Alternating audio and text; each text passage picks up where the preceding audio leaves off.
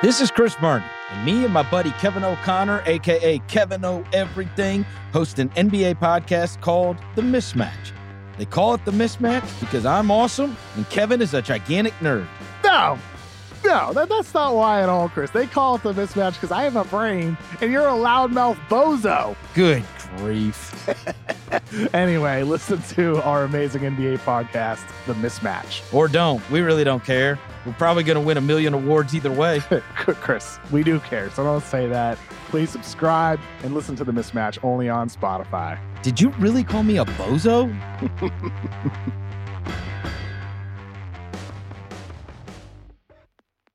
This episode is brought to you by State Farm. There's no better feeling than a personal win, and the State Farm Personal Price Plan can help you do just that.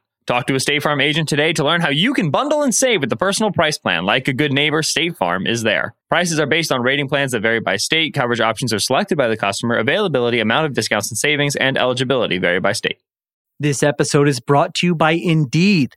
We're driven by the search for better. But when it comes to hiring, the best way to search for a candidate isn't to search at all. Don't search, match with Indeed. Use Indeed for scheduling, screening, and messaging so you can connect with candidates faster. And listeners of this show will get a $75 sponsored job credit to get your jobs more visibility at indeed.com slash ringer NFL. Just go to indeed.com slash ringer NFL right now and support our show by saying you heard about Indeed on this podcast. Terms and conditions apply. Need to hire? You need Indeed.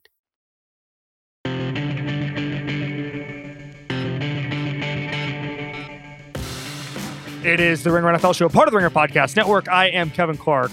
Two segments today. Great show. First, Greg Olsen, longtime NFL tight end, current Fox broadcaster. He joins me to talk about a whole bunch of issues. His friend Russell Wilson, former teammate in Denver, AFC West expectations, how he almost became a Patriot, what he's learned in production meetings this year, some thoughts on the Panthers. Really meaty discussion with Greg. I love talking to him. And then Ben Solak and Nora Princiotti join me to round out the episode with a big picture conversation on some of the things that have happened this week. Omar Khan is hired as Steelers GM, uh, kind of a new structure there.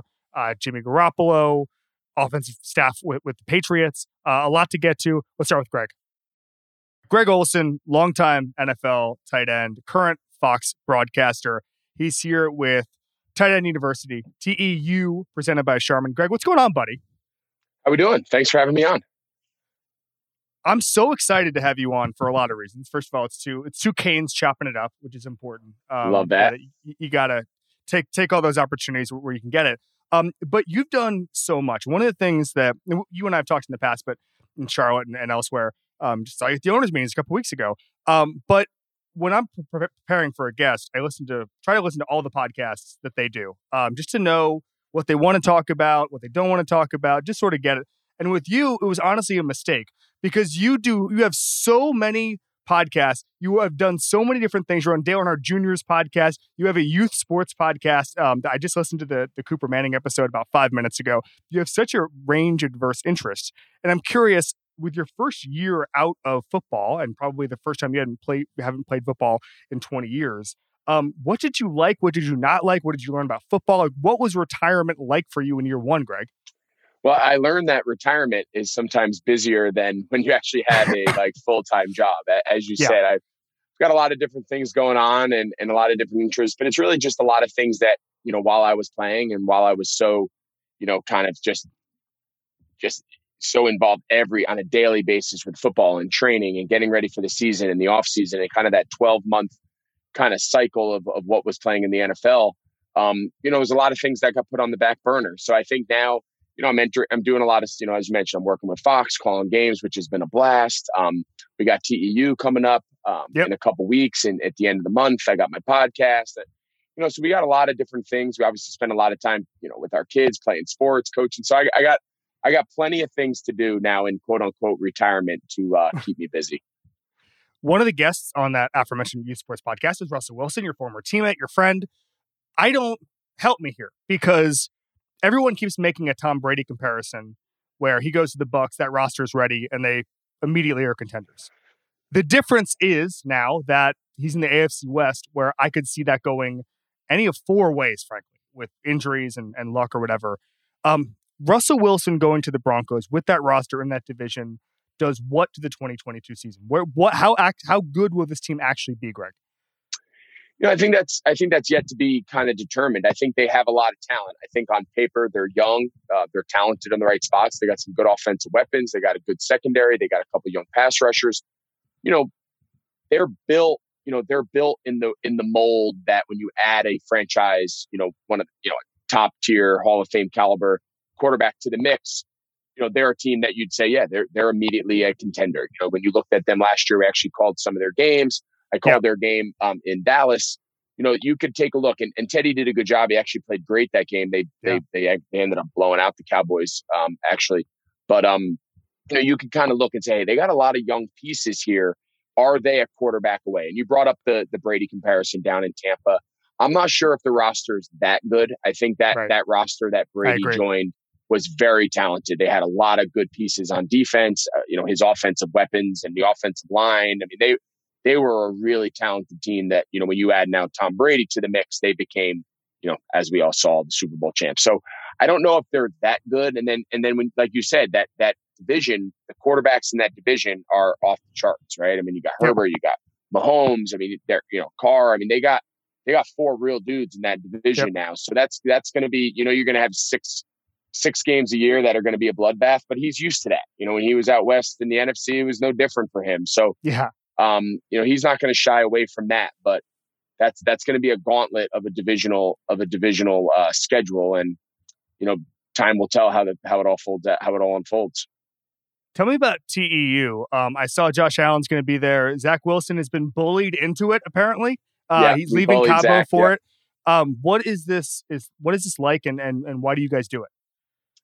Yeah, so it started last year, kind of organically on a whim. Um, talking with Kettle, uh, George uh, Kittle and, and, Travis Kelce just about getting together and you know what our options look like. I wonder how many guys we could get. You know, just kind of throwing, tossing it around, coming sure. down to Nashville, and um, little did we realize we were going to get 50 guys to show up, and and it was a great it was a great run. We had a great event, and um, you know we're going to do it again this year. And and uh, Charmin came on as our as our title sponsor, which gives us a lot of opportunities to to put the guys up in hotels and fun, you know, get transportation nice. and get guys around town to the different uh, things that we have set up. And and Bud Light's coming back for another year, so we got some really cool partners that make this all work. And um, we think we're going to have 75, you know, maybe 80 guys um, when it's all said and done down in Nashville for two and a half days, uh, training, uh, classroom work, field work um, you know, some stuff off the field. We're going to go out and kind of spend some time together and enjoy Nashville a little bit. So it's a, it's a really cool event that we think has an opportunity to, to be a prominent summer,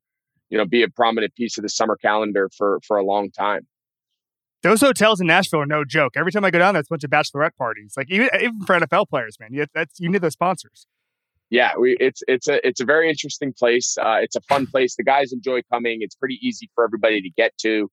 Yeah. Um, Vanderbilt is letting us use their um, letting us use their facilities, which gives us tons of space for meeting rooms and tons of space with their practice facilities and whatnot. So um, great venue, great city. Uh, I think the guys are, are really looking forward to it. I want to ask because I've heard you talk about your experience in Seattle and that maybe it wasn't the right style for you. Um, and you know, with Russell, I think that's the biggest question mark is how much was the philosophy in Seattle holding him back, and what will what will change under Nathaniel Hackett. Um, in your opinion, having been on the inside in Seattle and seen the way they run things, and obviously the meetings were great.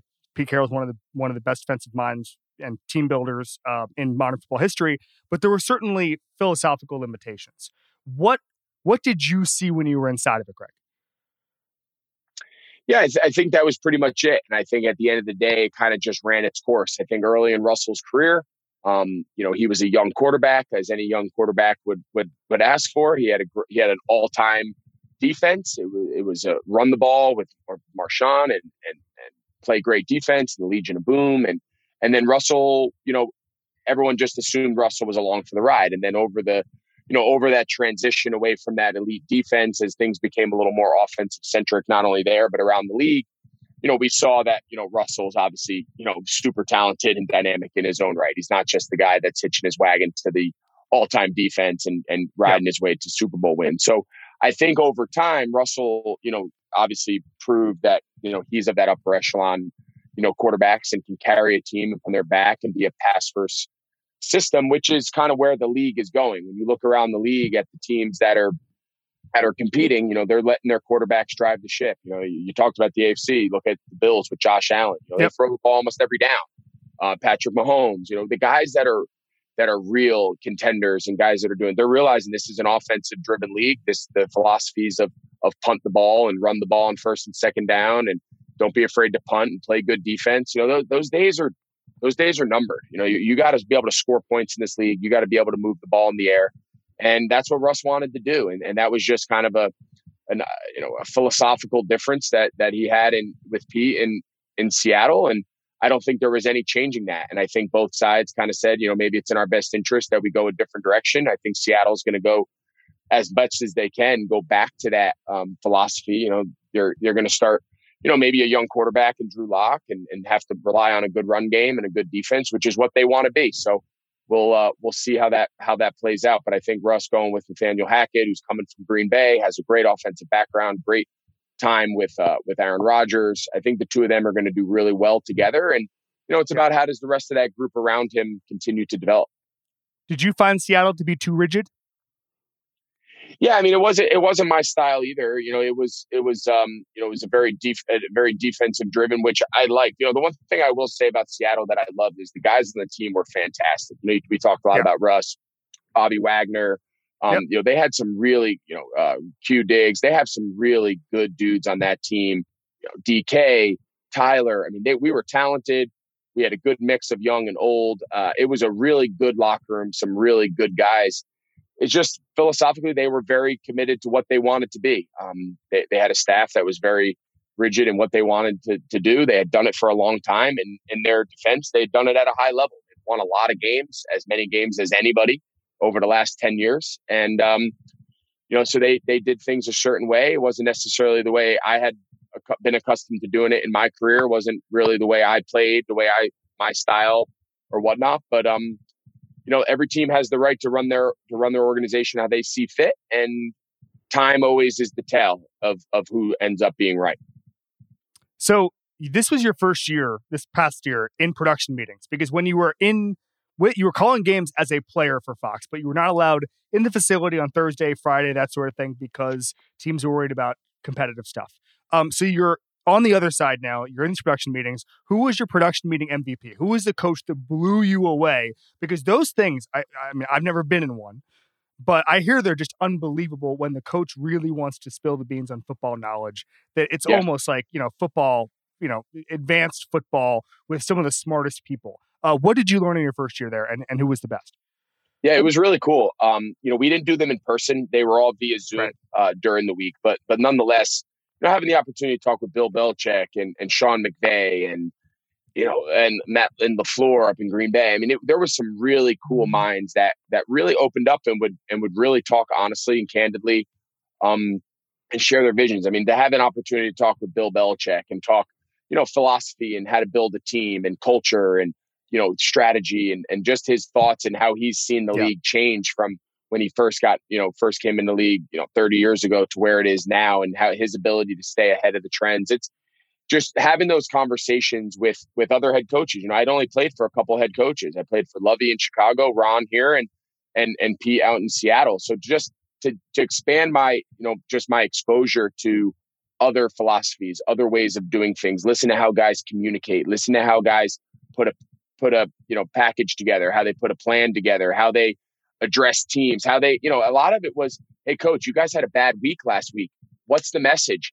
And then just listen to them tell us, you know, what was the message all week? How do they plan on bouncing back after maybe a tough week before or vice versa? So there was so much information that that I took from that that I really enjoyed. And um, you know, I'm looking forward to, to have an opportunity to speak with hopefully even more guys.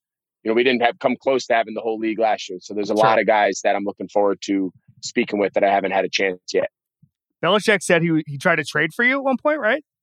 Yeah, yeah. Back in 2000, uh, so this would have been the 2010 season. Mm. Um, you know, go that that season going into going into the 2010. So that draft, like at, following the nine season, um, we brought in Mike Martz into Chicago, and uh, he didn't really make use of the tight end. It was not something he was overly committed to. And I got called into Jerry Angelo's office on the eve of that draft um, and said that they had a deal in place with with um, New England that if a certain player they were targeting, it turned out it was Gronk. And I was uh, about to know, say this is an incredible sliding doors moment. yeah. So obviously Gronk fell out of the first round. Um, and at the time, the Patriots had multiple second round picks, and one of them was on the table to trade for me if Gronk went in the first. Um, he ended up obviously not going the first, sliding to the second. They took him, called the trade off. I played that last season in 2010 um, for Chicago, and then following that season, the next off season, I got traded to Carolina. So what uh, it all worked out in the end, but it's an interesting story. Just behind the scenes in the NFL, you just never know what exactly is going on or how close you are to having an entirely different path. As someone, I, mean, I- I think you think about the game in a really smart way. Do you wish when there's a when you talk to these coaches, whether it's Belichick, whether it's McVay, whether it's somebody else, is there a coach where you say, "Damn, I wish I could have just spent a year with that guy"?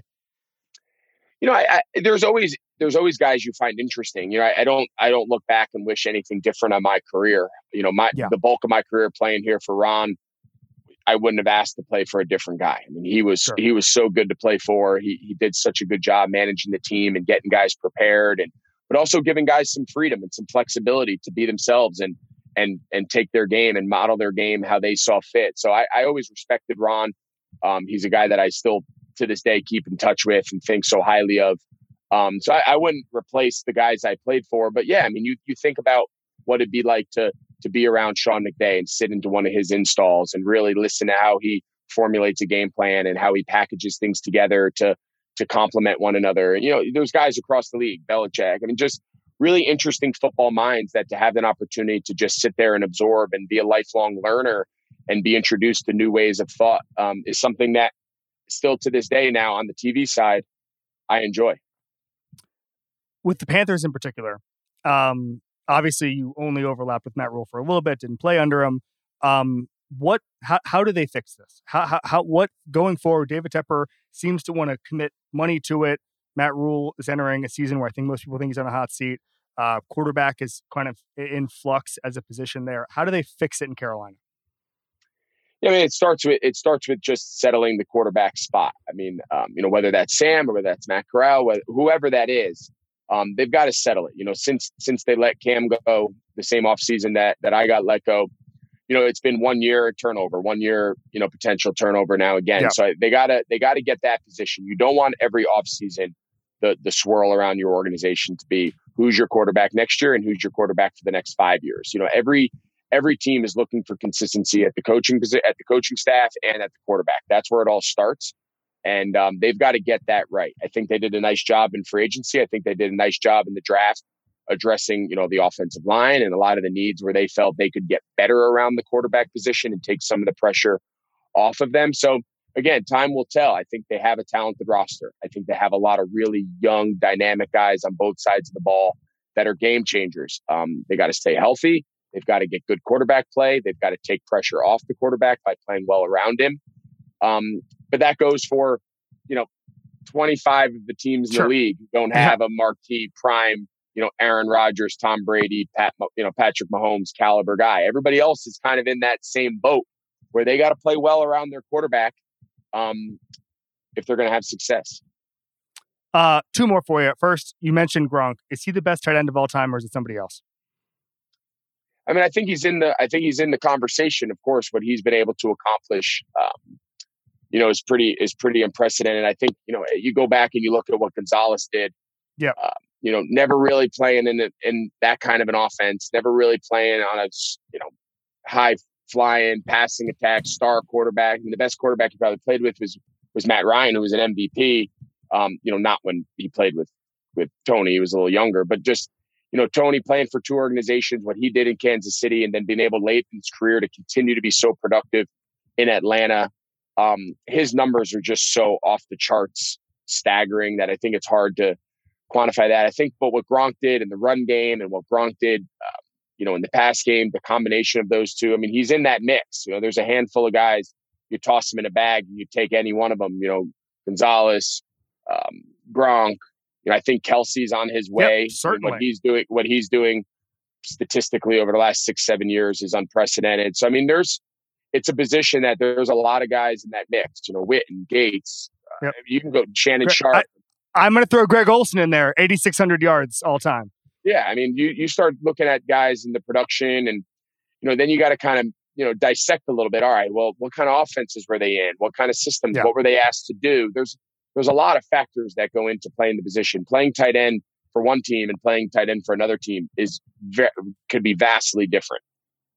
Last question for you. You started at University of Miami. Again, you were on a scout team against what eight first round picks, something like that. What's the craziest thing you saw on Greentree practice field as far as just the competitiveness, the talent, the craziness that went on there? Yeah, that was that was just that was a different that was a different world. I mean, that I always say that was the best thing that ever happened to me was going down there and being exposed to just truly highly competitive athletes. I mean, these were guys that every single day, every practice was life and death. Every workout was life and death, and they were coming out there to earn a spot. They were coming out there to take your spot. It was highly, highly competitive individuals that were that were at the highest level athletically, highest level competitively. Um, you know, so going into that, but yeah, you, you that my freshman year, I'm breaking the huddle as the scout team tight end, and there's Sean Taylor and John Vilma and Vince Wilfork and DJ Williams and Antrel Rolle, um, Kelly Jennings. Uh, I'm, I know I'm missing some guys. I mean, th- Yeah. just off the top of my head, those were all Yeah. first round picks. Roger McIntosh was a second round pick. Um, God, I mean, it, it was Mo Sykes, and it was a it was Yep. a crazy talented defense. Um, to compete against them as an 18 year old freshman, day in and day out, was was incredible.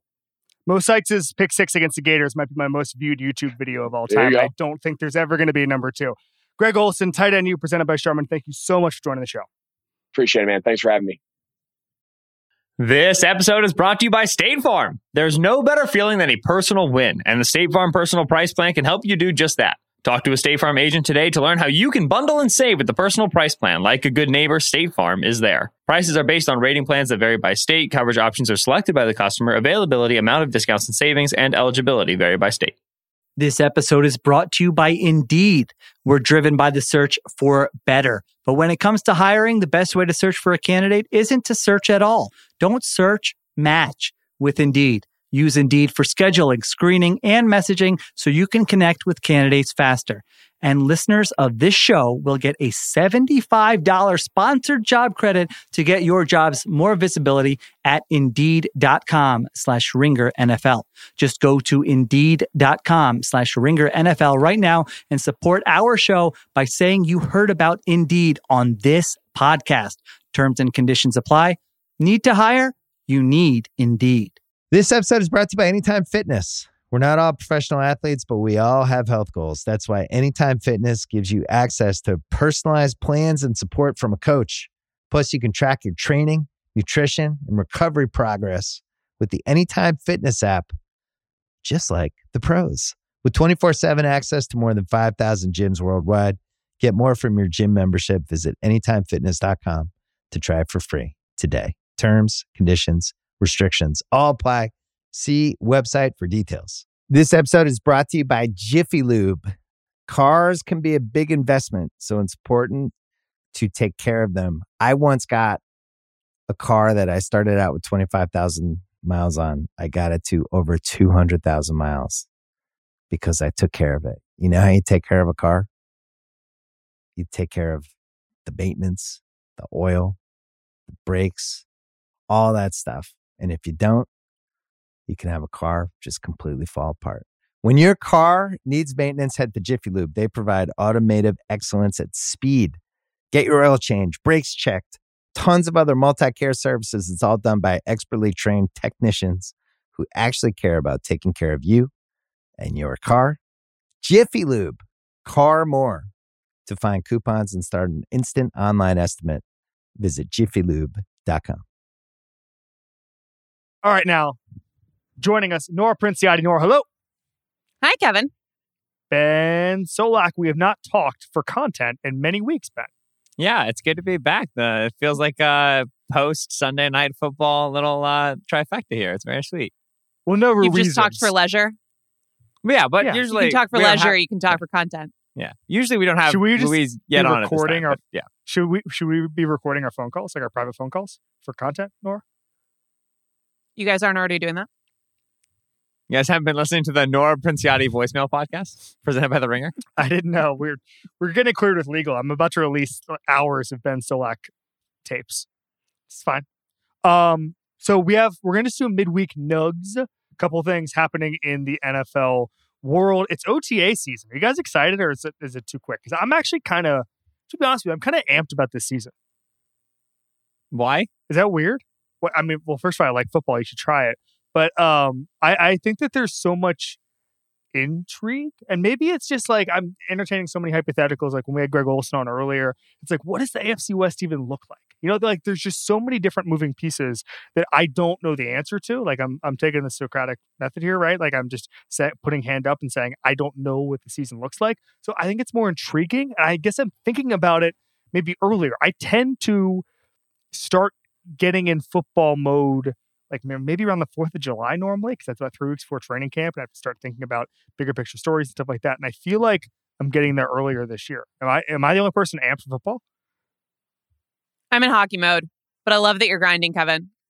No, I Ben, is it possible? Is it possible, Ben, that because you throw yourself into the draft so much that you feel like you have to unwind a little bit? Very whereas much. I do significantly less draft work than you. I do not contribute at all to the draft guide. And I do not contribute at all to the draft podcast.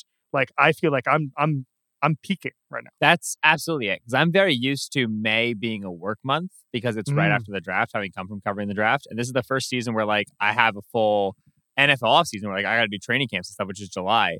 And so uh, the first week or so into May, I was kind of like, oh, this is cool. Like I'm just hanging out. This is great. And then like by the second week, I was like, shoot, I need to be recreating. I need to be resting. I was like, I got to get this done now because I don't have time in July and in August when I usually do. So yeah, the schedule is, is definitely different for me than it is for you a little bit. Interesting. Yeah, no, I, I think I have the I have the rhythms down. Well, Nora is uh Nora's just in hockey mode right now. Do you want to give a Rangers take? Uh, they're awesome, and they're going to rule the NHL for years to come. Go Rangers! Wow. Nora's trying to sell me on being a Rangers fan. We had a robust 10 minute discussion before we started recording on this. And also, My take here's on the it. thing, though. Okay, go ahead. Give your take. What- no, no, I actually want to hear your, your yours before I give mine. Eh, listeners of this podcast know that I've been trying to sell you on being a Rangers fan for a long time, and it's not that I'm necessarily. I, I, I'm. I'm. Okay, I was about to tell a lie. I'm not going to stop. I'm going to keep it going because there's no quit in New York. But Kevin's just been like treading water on this decision and pretending No, that he's like not. trying to make up his mind. No, it, it- no, it, we know what the answer is. I, I, I we're going to buy a house, and I don't want to be geographically disadvantaged. I don't know where we're going to buy a house. It could be in any any place outside the the five boroughs. I don't want to be like you know right just just, train rides away from MSG and then pick the Islanders and and vice versa. I don't want to be in great position to get to Islanders games the rest of my life and then be like ah it's actually Ranger Town, or I mean God forbid end up in New Jersey. I have another decision to make. So you are not willing to be geographically disadvantaged, but you are This is about willing to pass up a This is young, about the vibrant highest team. highest housing market in the history of the world. Yes. No, you're just willing That's to be athletically disadvantaged. I got it. I get it. I get it. You you don't you don't care about athletic excellence. Nor I I'm an. Orlando Magic fan. What do you think appeals to me? All right, so we're going to go through a bunch of things that have happened in the past week. We'll start with the newest news and the most significant news, and that is that the Steelers have, after one of the longest GM searches ever, uh, have settled on a new structure. Omar Khan, who has been the cap guy for a long time, long seen as the heir apparent, will be the new general manager. Andy, help me out here, Ben. Weedell? Weidl. Weedell? Weidl. Weidl. I Uh, was going to ask the from- I- exact same question to Ben. I oh, listen, and I said it with my chest there, but there's a good chance I've always thought it was Weidl and actually been wrong. But I'm pretty sure I got So- this one. I think it's Weidl. Ben has seen his name all the times. That's why we, we turned to him because he was the Eagles' uh, vice president of player personnel. He is going to be the first assistant GM in the history of the Pittsburgh Steelers, Steelers organization. So, I guess another evaluation, I I guess, um, since Omar Khan does not come from a strict evaluation background. I have a lot of thoughts on this. Uh, but Ben, what are the Steelers getting out of this? What do they need? Um, if you were running the Steelers, you'd feel how today?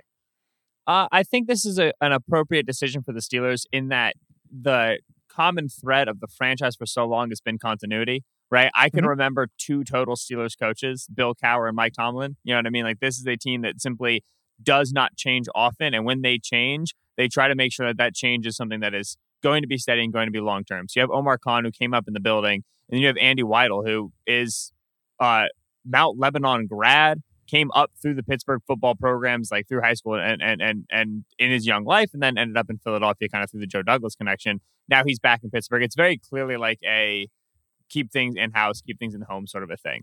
Weidl is kind of the next trusted in that group of Eagles executives, right? When Yep. like Joe Douglas left, Weidl was kind of pushed up a little bit in the building, and a couple other Eagles execs have left, but a lot of those guys have been going to like Cleveland. They've been going. Yep, Andrew where Berry. other one went. Yeah, right. Um, but but a lot of it's been on the analytics side of the house. Weidl's a tried Yep. and true football guy. Who's one of the, the Douglas hires that was brought in to kind of give that scouting experience. And so I think right, you have that balance between Khan and between Weidl in terms of the football and the non-football backgrounds. Weidl was in Philadelphia the vice president of player personnel, which, as far as I can read it, is what the assistant GM is in Pittsburgh. You know what I mean? It seems like these roles are really similar and the titles just different. So for Weidl, it's a homecoming and maybe a bit of a title bump because assistant GM sounds nicer, but in general, it seems to be largely the same role. Uh, so I think it'll be good there, and I think it it makes sense for the Steelers the way they like to run business. Agree. Nor? It just anytime you can, an organization can look at its list of finalists for a GM position and then go, okay, we're choosing the one that we want for GM, and then getting other members of that list in the building and in high profile roles. Like the Steelers just continue to be such a strong, consistent organization. And, uh, you know, the last couple of years and this year, we're running through a, a change, which is the uncertainty at the quarterback position. But the thing that, and, you know, I thought they were going to be worse than they ended up being last year. Not that they were great last year, but I really thought that they would, the bottom would fall out in a way that it just didn't. And the lesson learned from that is that the organization is just so solid that it, you forget how many little bumps that offers. And I think this is one of them that they can just end up with not just their top pick for GM, but multiple people who are on that finalist list. Yeah, they're comfortable with the structure. And I, I think there's a home run for a couple of reasons. Number one is Khan has been the heir apparent for a long time. Referenced that earlier. It reminds me a little bit of Eric DaCosta in Baltimore. Reason Yeah. being, and they did different things. Uh, DaCosta was not a cap guy, but it it's just for the past I don't know five years. Anytime anybody talked about Kevin Colbert, who was one of the best GMs in football, they'd say, you know, the next guy up w- knows the organization, everything is run well, good ownership. It's Omar Khan. And when you hear that an organization that does things the right way trusts an empowered number two, you get the sense that this is the next guy and he should be running things. So I don't know what to read into the long search here and all the amount of people they brought in. Uh, maybe they just wanted to make damn sure Omar Khan was the guy, but this seemed like it was destined from the beginning. Very similar to Eric DaCosta a couple years in Baltimore, a couple years ago in Baltimore. Um, it is uh, when when when it's an organization like Pittsburgh, like Baltimore, um, promoting from within is very important to them. Um, there's just a way they they go about things, kind of intimate knowledge of the organization. So I think this is great. But then the cap guy part of it, and this is important. Uh, I, I get this story in January, and I got I got my hands on a study from from one of the kind of the search firms that, that they broke the numbers down on what kind of GM, what kind of coach is successful. And the answer is that just by a small margin, cap guys and contract guys are actually more successful than former scouts. But then beyond that, almost always former scouts are the guys who get the top jobs. Almost always. There are very few cap guys who are actually running teams. Uh, Mickey Loomis, Mike Tannenbaum, um, Howie did, did some cap stuff. Go Um, but but normally, what tends to happen statistically is a team who needs a GM finds a playoff team from the previous year, finds their number one scout, not a GM, and says, "Give me that guy." And I feel like there's diminishing returns on that. The, the GM churn is probably higher than it's ever been, kind of similar to the coach churn, and you end up just with you know the eighth or ninth guy, uh, best scout over a five year cycle, let's call it. And I kind of feel like cap guys and maybe let's say non scout, non traditional hires are are the way forward. And I think you're going to see more cap guys get these big jobs. And I think Omar Khan, who's been on, who, and obviously, you know, this is actually part of the Andrew Berry story I did last summer, where he was talking about how when he was in an organization like Philadelphia, they gave him so many different things to do because they trusted him because he started to rise up the ranks.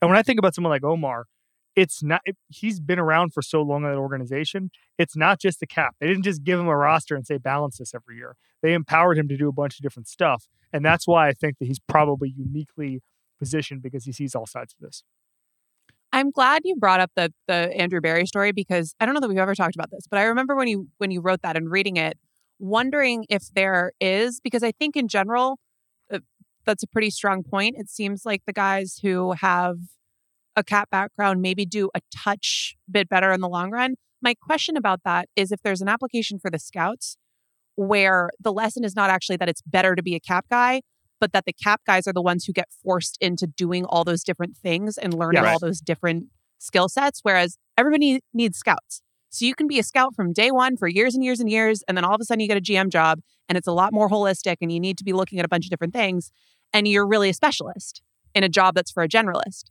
So I wonder if there's a way, if we'll ever start seeing some of the scouts who are ambitious, who who want these jobs, who've been doing well in organizations for a long time, really try to go out of their ways to learn a little bit more about the cap, learn a little bit more about analytics, like learn, just get your hands in all the different roles because I right. think there's a there's a there's an advantage in being kind of like that outsider that cap guys were for so long that you end up wearing a bunch of different hats that I think does end up happening helping when you get yeah. the big job. And Andrew, Berry did everything except he laughs about this. He was not an analytics person, and b- because he was so young getting the GM job, everybody was like, "Oh, analytics guy," and he was laughing. He's like, "I was never in analytics, and I just get branded analytics because I'm a young guy." Okay, big brain, big brain, right? And and because he was in Cleveland, honestly, because he was in Cleveland.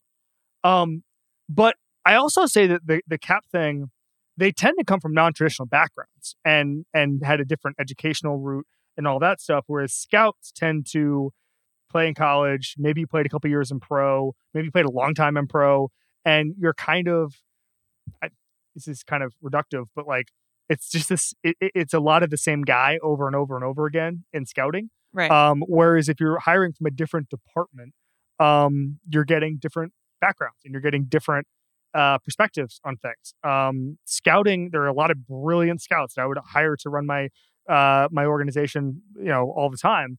But uh, it's a bit homogenized and it's a bit, you know, there's still a lot of old school tendencies from there. There's some old school tendencies from cap. I'm not saying that there's 32 cap guys who just see the game a different way. I'm just saying that there's a great big pool of people out there you could hire from and not just saying, let's just do this, the scout uh, is probably advantageous. Anything else on this, Ben? Uh, I would just ask, right, because getting wheels turning on this, is that why everybody's hiring people from Philadelphia because it ain't because Philly's drafting better than anybody else. You know what I mean? Like over the last couple of years, the Eagles have lost yeah. major executives. They've lost Andy Weidl now to the Steelers. Catherine Raiche is now in Cleveland with Andrew Cleveland. Berry. Ian Cunningham is in Chicago with the Bears. Brandon Brown is now uh, with the Giants. Both Cunningham and Brown joined Weidl in becoming assistant GM. Like, those are their titles now in their new roles. A lot of those guys had football backgrounds. Like Cunningham was a a uh, uh, offensive lineman, I'm pretty sure, uh, in the league yep. in like the 2000s. Then he went up in scouting.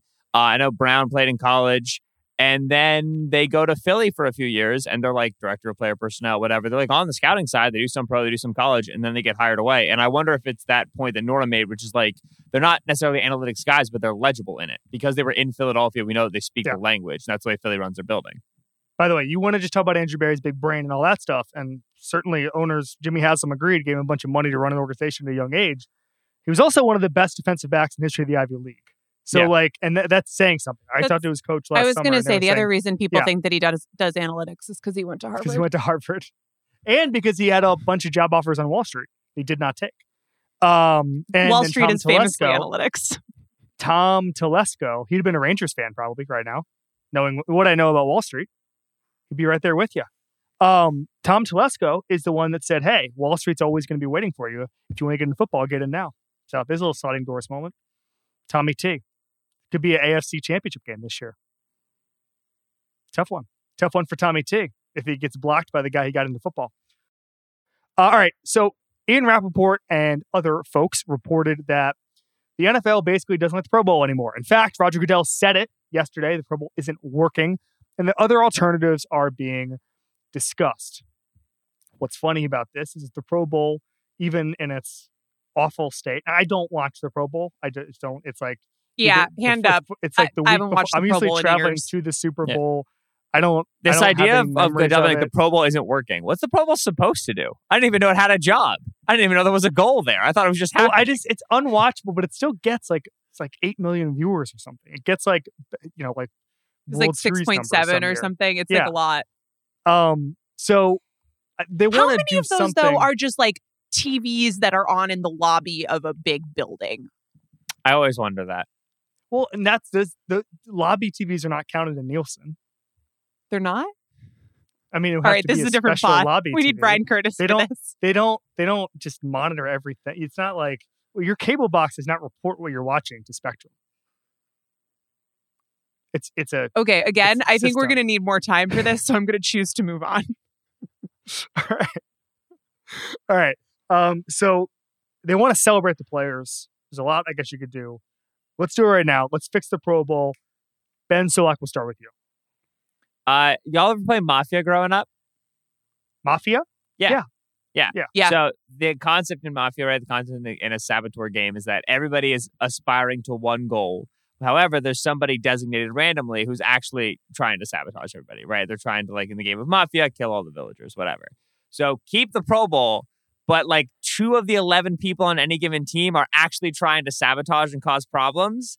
And then Mhm. it's the, the goal at the end of every quarter to figure out who those players were. I greatly enjoy the idea of like two all star receivers, right? Like Odell Beckham Jr. on one side, Stefon Diggs on the other, and one of them drops a pass and they just get up in each other's faces about whether or not he's actually the saboteur. That to me, that's interesting. So I think Mafia Pro Bowl is our solution. Okay.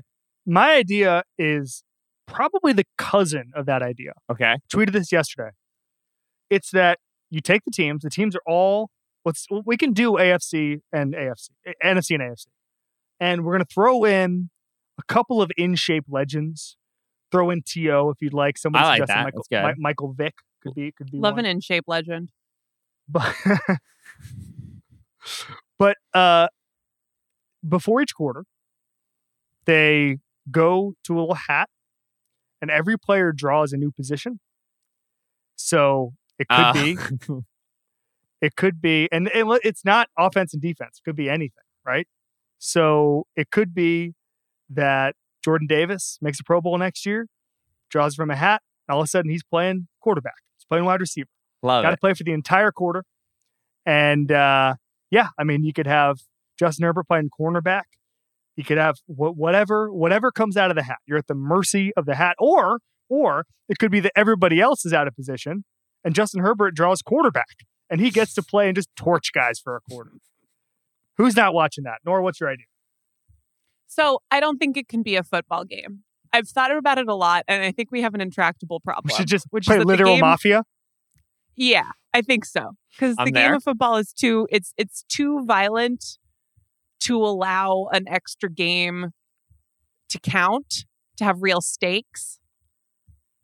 But without real stakes, it's just not there's just no way to make it interesting.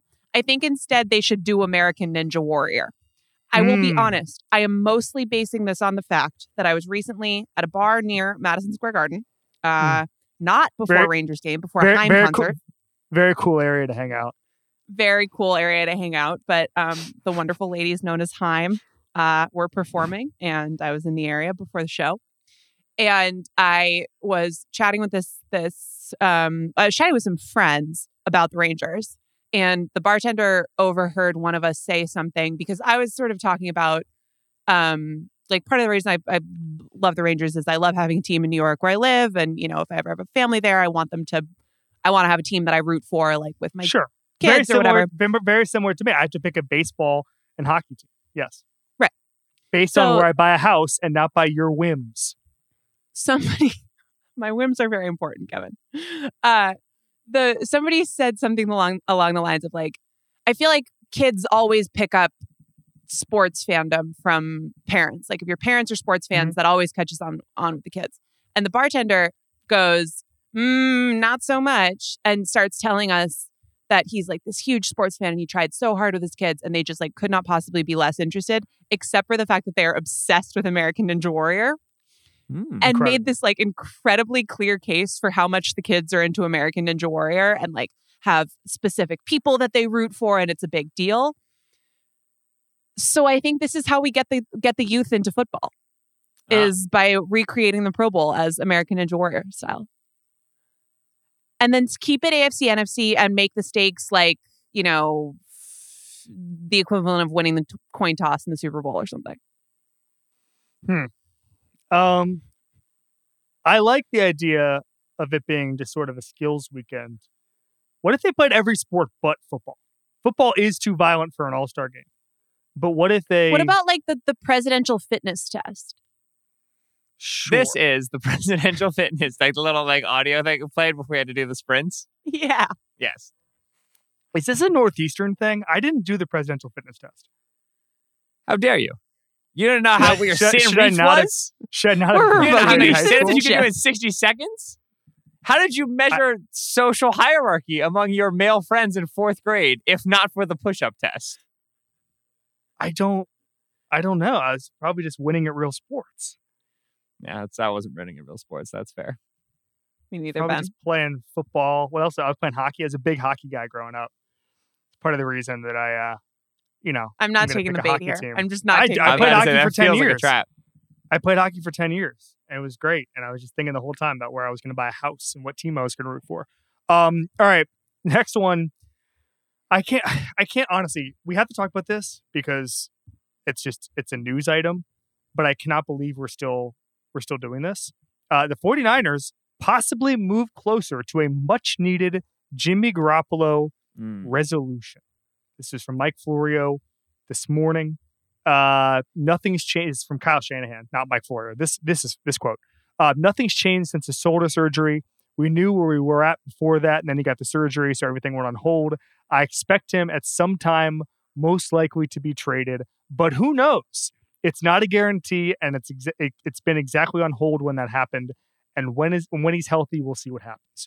Kyle Shanahan, famous for a lot of who knows quotes. He said famously, "We might die at some point Yeah. before a different type of resolution." So he he likes to leave things open ended.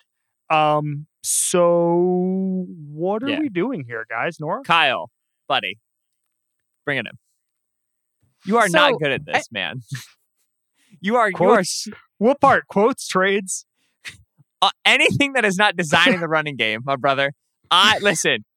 Do what you do well, my man. Just design a good offense, maximize some players, pick up some YAC, make some quarterbacks work that maybe didn't work for other coordinators. Do what you're good at.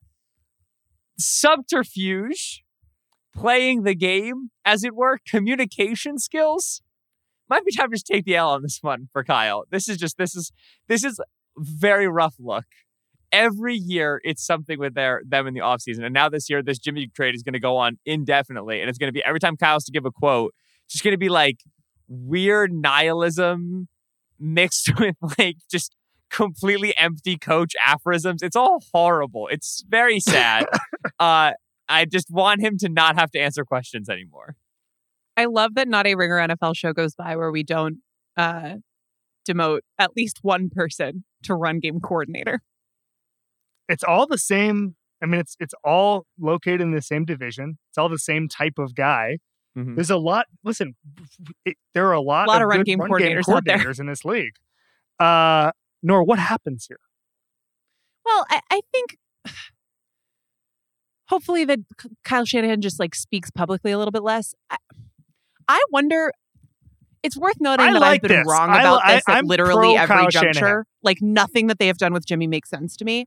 I wonder if he now is just like their quarterback next year. But that's the vibe. yeah. I'm going to be Yes, honest. I think that's the vibe. That's why this is a topic, is because at some point Jimmy Garoppolo's there, and at some point, if Jimmy Garoppolo is healthy, he might be a better option to win a game than Trey Lance. Benjamin this Solak's this getting angry has over there. 2022 Jimmy Garoppolo 49ers starting quarterback vibes. we got uh, Ben's no getting angry. Guys, they traded two first round picks to get the third overall pick to draft Trey Lance because of what they know to be true about Jimmy. Kyle Like, Shanahan didn't do that. Well, he I- did. Kyle- I mean, yes, he he did. He did. He did. He did.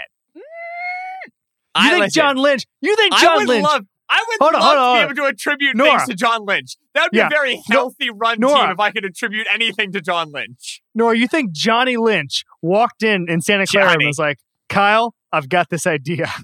You think that's what happened? Do I think that if Kyle wanted to wash his hands of that decision and just roll with Jimmy, he couldn't find a way to do that? I mean, I'm sure he could, but I don't. I don't. I Kyle Shanahan is the quarterback guy. He made the decision. If anything, if anything, and we've seen this before with Kyle Shanahan, he tends to uh, say, "I want this guy," and then they tend to tend to overpay because he wants this guy.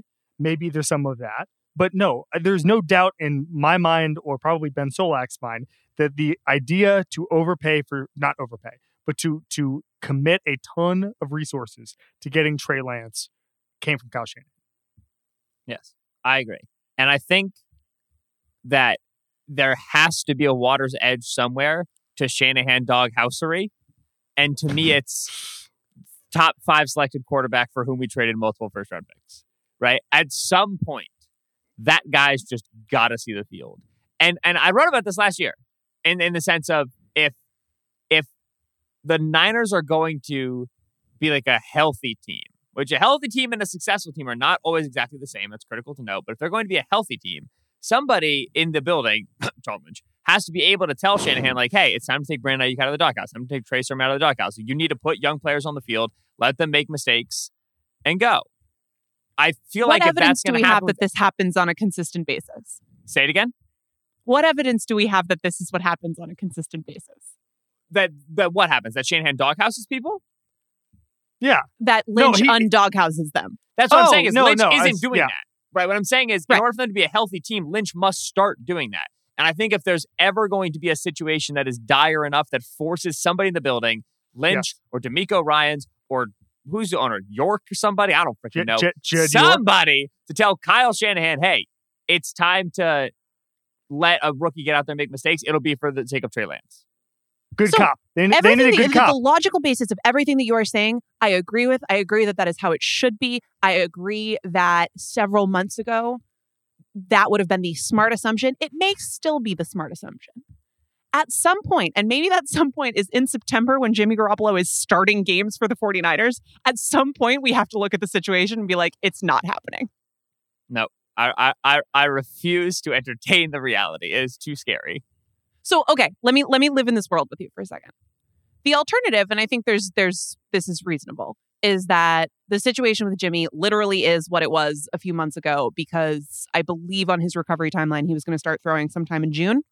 So Mhm. it's entirely possible that everybody has to wait until we get to that point before the evaluations are complete enough to complete a trade. And maybe they won't get everything that they wanted for him, but they'll find something, move him on. It's Trey Lance time, baby. Let's go, and we're cool. That that that's perfectly reasonable. In my heart of hearts, it's it's just starting to not look like that. No. I But think that's There's no perfectly market. reasonable. There's A no there's no reasonable market for Jimmy alternative. Garoppolo. There's no market for Jimmy Garoppolo, and are you? I, I don't I don't know what it looks like if if if Trey Lance starts three games and doesn't look good. Then one, It looks like Jimmy Garoppolo starting for the San Francisco Well, 49ers. we have to we have to remember here. We're talking about if Trey Lance doesn't look good. For a San Francisco 49ers offense led by Kyle Shanahan, which at times has made both Nick Mullens and CJ Beathard look viable. yes, I agree. There- there is no offense in the league that is better at making bad quarterback look good, which I don't even think Trey Lance is a bad quarterback, but there's no offense in the league better at making bad quarterback look good than Shanahan's offense. Number one. Number two, it it is it is Sam Bradford in Philadelphia with Wentz in the wings. It is one quarterback injury somewhere between now and August 31st, and Jimmy Garoppolo is out of the building. yes. We got Baker Mayfield on, on watch though. It is one quarterback injury, Yes. and then it is Jimmy Garoppolo before Baker Mayfield. that I wholeheartedly agree with. Maybe I don't know. I don't know. Um, I mean, th- there are going to be different costs, is my guess. All right. Uh, anything else on this, guys? I love Trey Lance. I like him too. I'm just saying that we, I, I think we all see that there's the potential that something weird happens. Want nothing but the best for him. I like the guy too. It just doesn't matter if I like the guy. So this is from Greg Bedard, and so here are the the current coaches who are moving, who are who are who are dealing with the offense right now in New England. Joe Judge, former wide receivers coach in uh, in New England, uh, author of the extremely strange, uh, what was it, quarterback sneak on third down. Yep. From the goal. Yep. Uh, classic. Classic set up for the punt, baby. offensive play. Uh, Matt Patricia, uh, who you may remember as a defensive coordinator and a failed head coach of the Detroit Lions. Nick Caley, Vinny Sunseri, and Troy Brown. Troy Brown is an offensive name. He has played offense, including for the Patriots. So we're certainly moving in the right direction with that name. Um, saw a story today in the Boston Herald that um, Ross Douglas, young guy, is also going to be working there um, and is interesting name to watch. So Greg Bedard uh, has a quote. He works the Boston Sports Journal. Quote, I've heard from people in the last couple days about what's going on with the offensive coaching staff. And the initial reports I'm getting back are not good at all. And that includes what they're hearing from the players internally. It's not going in a good direction. Now, Joe Judge is what it is. He's been an offensive coach, position coach for the Patriots. If you want to say Belichick plus Joe Judge plus a couple of other position coaches are gonna run things, I'm okay with that. The Matt Patricia thing is where I start getting a little spooked and wonder what what what's what's going on here. Uh, Nora, help me understand what's happening. Well, uh, nothing good, I don't think. Look, uh, at the most recent OTA there, and take this with a grain of salt because it's an early OTA, but Bill was really, really involved with the offense, which is probably good news and bad news. The good news being that Bill Belichick wa- is heavily involved in coaching the team, and the bad news being that he has about 12 jobs at this point. But he was heavily involved after Josh left the first time as well. And I think they've had so much of a brain drain there over the last few years that it has to catch up at at some point. They're sort of trying to overcompensate for that by getting guys like Joe Judge and Matt Patricia back in the building who've had head coaching jobs. But I think the central issue with those guys, I I think there's two central issues. One, Joe Judge and Matt Patricia as position coaches may have perfectly fine things to offer in terms of their football ability. I would say I've seen little to no evidence that either one of those people is a good communicator. And ultimately, the biggest thing that we're talking about here is that someone is going to have to contribute positively to the development of Mac Jones. That probably involves a lot of teaching and a lot of communication. Neither one of those people has a good history of doing that. One of Joe Judge's issues tends to be, and uh, Tom Curran of NBC Sports Boston has done a really, really good job of, of pointing this out he speaks incredibly fast and he communicates about 20 different concepts at a time. Yep. It's it it it is too much. It doesn't have a good track record of of of just like getting into the minds of young players and helping them learn. It's actually in really really stark contrast with what Bill's philosophy tends to be, which is basically like here are the three things that you need to know to go win this game. It is pretty much the polar opposite of that. Now, both of those people are very good at carrying out what Bill wants to do. And that seems to be the number one priority there of who they're hiring. But they've lost so many people who know that system. I thought Nick Caley might end up looking like the play caller just because he's been around and because he Yeah. knows it. If it's not if it's not Belichick himself, it probably at this point looks like it's Joe Judge more than anybody else because he's been working with the quarterbacks the most. But you're in a situation where a guy who doesn't have a good history of working with offenses in general, but then Yep. specifically with coaching young players and helping them develop, is the most hands on position coach with the guy you're hoping turns into a franchise quarterback. I'm also not sure that Joe Judge and Matt Patricia are being put in good positions to get along with each other as two former head coaches who may want high profile jobs again and who are kind of in this hazy we're not naming anybody an offensive coordinator. We're not deciding who's going to publicly be the play caller. We're sort of working in this messy non hierarchy. I don't know. I don't know that that works out too well. So I, I don't have a ton that's super positive to say about it. Yeah, I agree. Both Nick Caley and Joe Judge have something in common, which is they were defensive coaches earlier in their career and flipped. So Joe Judge was a special teams coach for a long time in New England. He was a linebackers coach before that at the college level. Um, special teams coach in New England. Then he spends one year as wide receivers coach along with special teams duty. That's that is the entirety of his offensive uh, resume at the NFL. The Patriots wide receivers were notably not good that year. Nick But, you know, Caley. it's not entirely his fault. Nick Caley just- was the secondary coach for Florida Atlantic in 2014. I think that was under Carl Pelini. I might be wrong. Uh, then he becomes an offensive assistant the next year in New England, tight ends coach in 2017. He's now tight ends coach and fullbacks coach. Okay. The difference, Nora, and you hit on this, and this is the point, is that Belichick worked with the offense when Josh left the first time. And he also had Bill O'Brien on staff at that point. And obviously, he ended up taking over the reins. But they had Tom Brady. And Tom Brady is a heck of a coach, okay? And he certainly understands the offense. Mac Jones is not there yet. It's year two of Mac Jones. And I wonder, kind of what you were saying, I wonder if we're not going to look back on it and say, damn, we probably should have gotten a, a stronger voice in the room for Mac Jones. Ben Solak, where are we at? Vinny Sunseri is a great name, baby. Love Vinny. That sound trust that guy. He seems like Love he'd be solid. His Yeah. son played uh, for Alabama, right? No, it's his brother. Yes. I'm about to It's his say brother. Vinny Sunseri definitely doesn't look like his son would be old enough to No, play no, for no. Bama. Sa- Sal Sunseri is his dad. Yeah. And he was a longtime Brother. SEC coach. No, guys, Sal Sunseri is Vinny Sunseri's dad. Tino Sunseri is his brother. Yes. Yes. Yes. Sick. The Sunseris are, are like the Haims of coaching. Copy that. Yeah. Um, right. Vinny I played think for Alabama. Vinny's the one that played for Alabama. Yeah. The um, uh, no, I, I, I like everybody find this extremely weird and very concerning. The thing that is, I think, if anything, underappreciated in this and and and and deserves a highlight is that it's not just like, hey, our offensive coordinator left, and now we don't really know who like who that's going to be, right? He left. Uh, he took Bo Hardegree, who was the Patriots' assistant quarterbacks coach. Mick Lombardi left. Carmen Bricillo, who was the offensive line coach, replacing Dante Scarnecchia, they all also left to join McDaniels with the Raiders. This after Dante Scarnecchia left a couple years ago, and Ivan Fears is expected Ivan to retire. Fears It was- retired. yeah, it was the running backs coach, long time running backs coach in New England.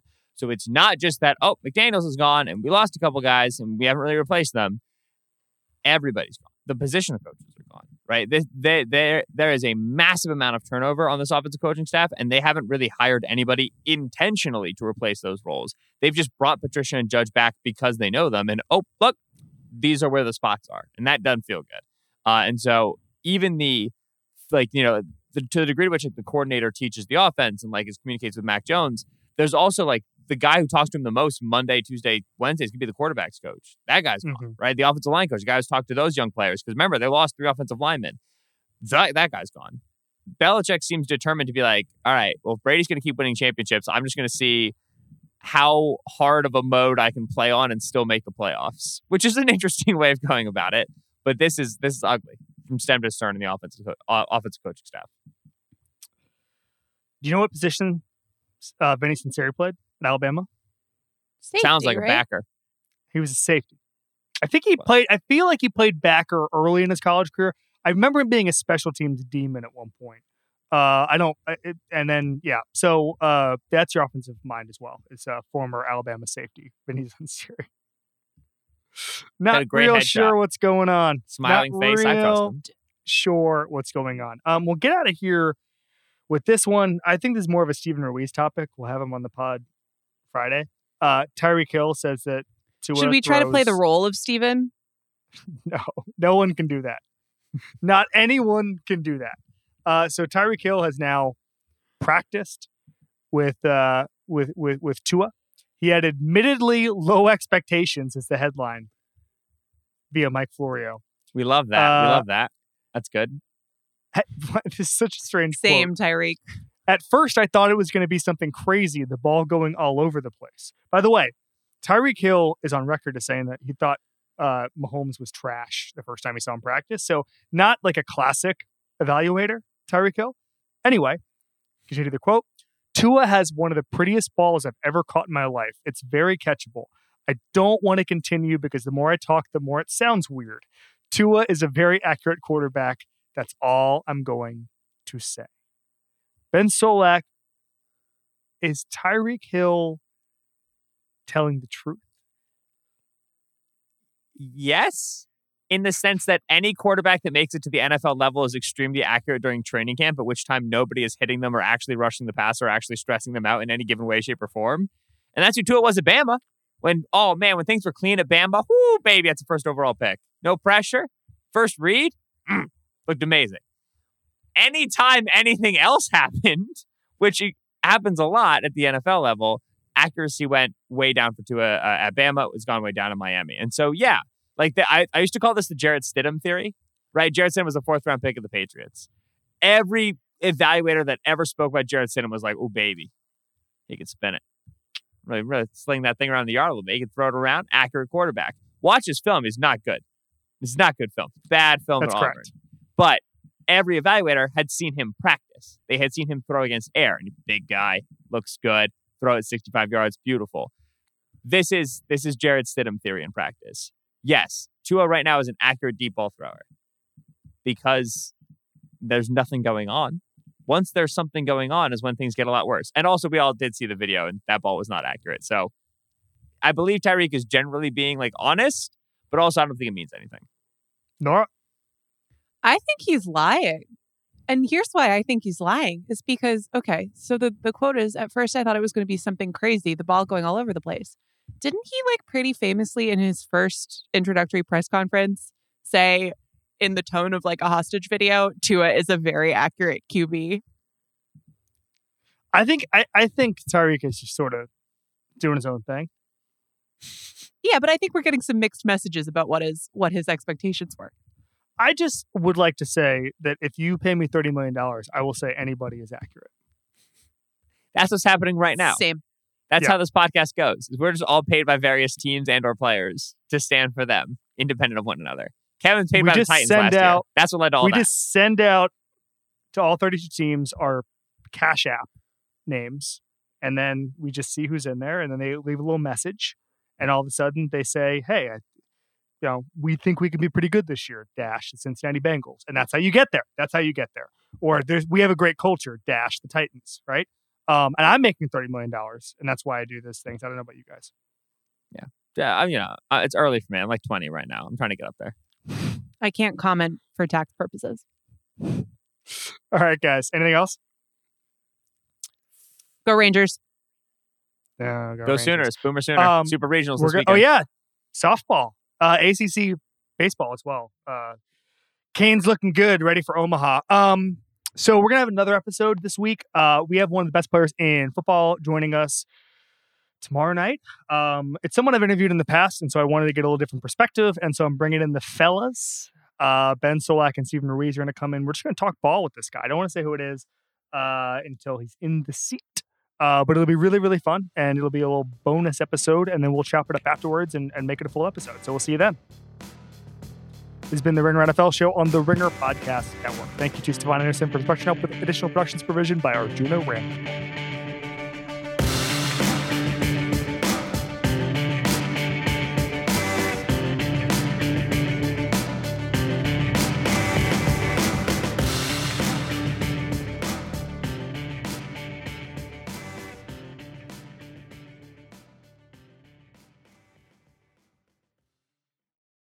This episode is brought to you by 20th Century Studios' Kingdom of the Planet of the Apes. As a ruthless king builds his empire at the expense of the remaining human race, a young ape will fight for the future of apes and humans alike.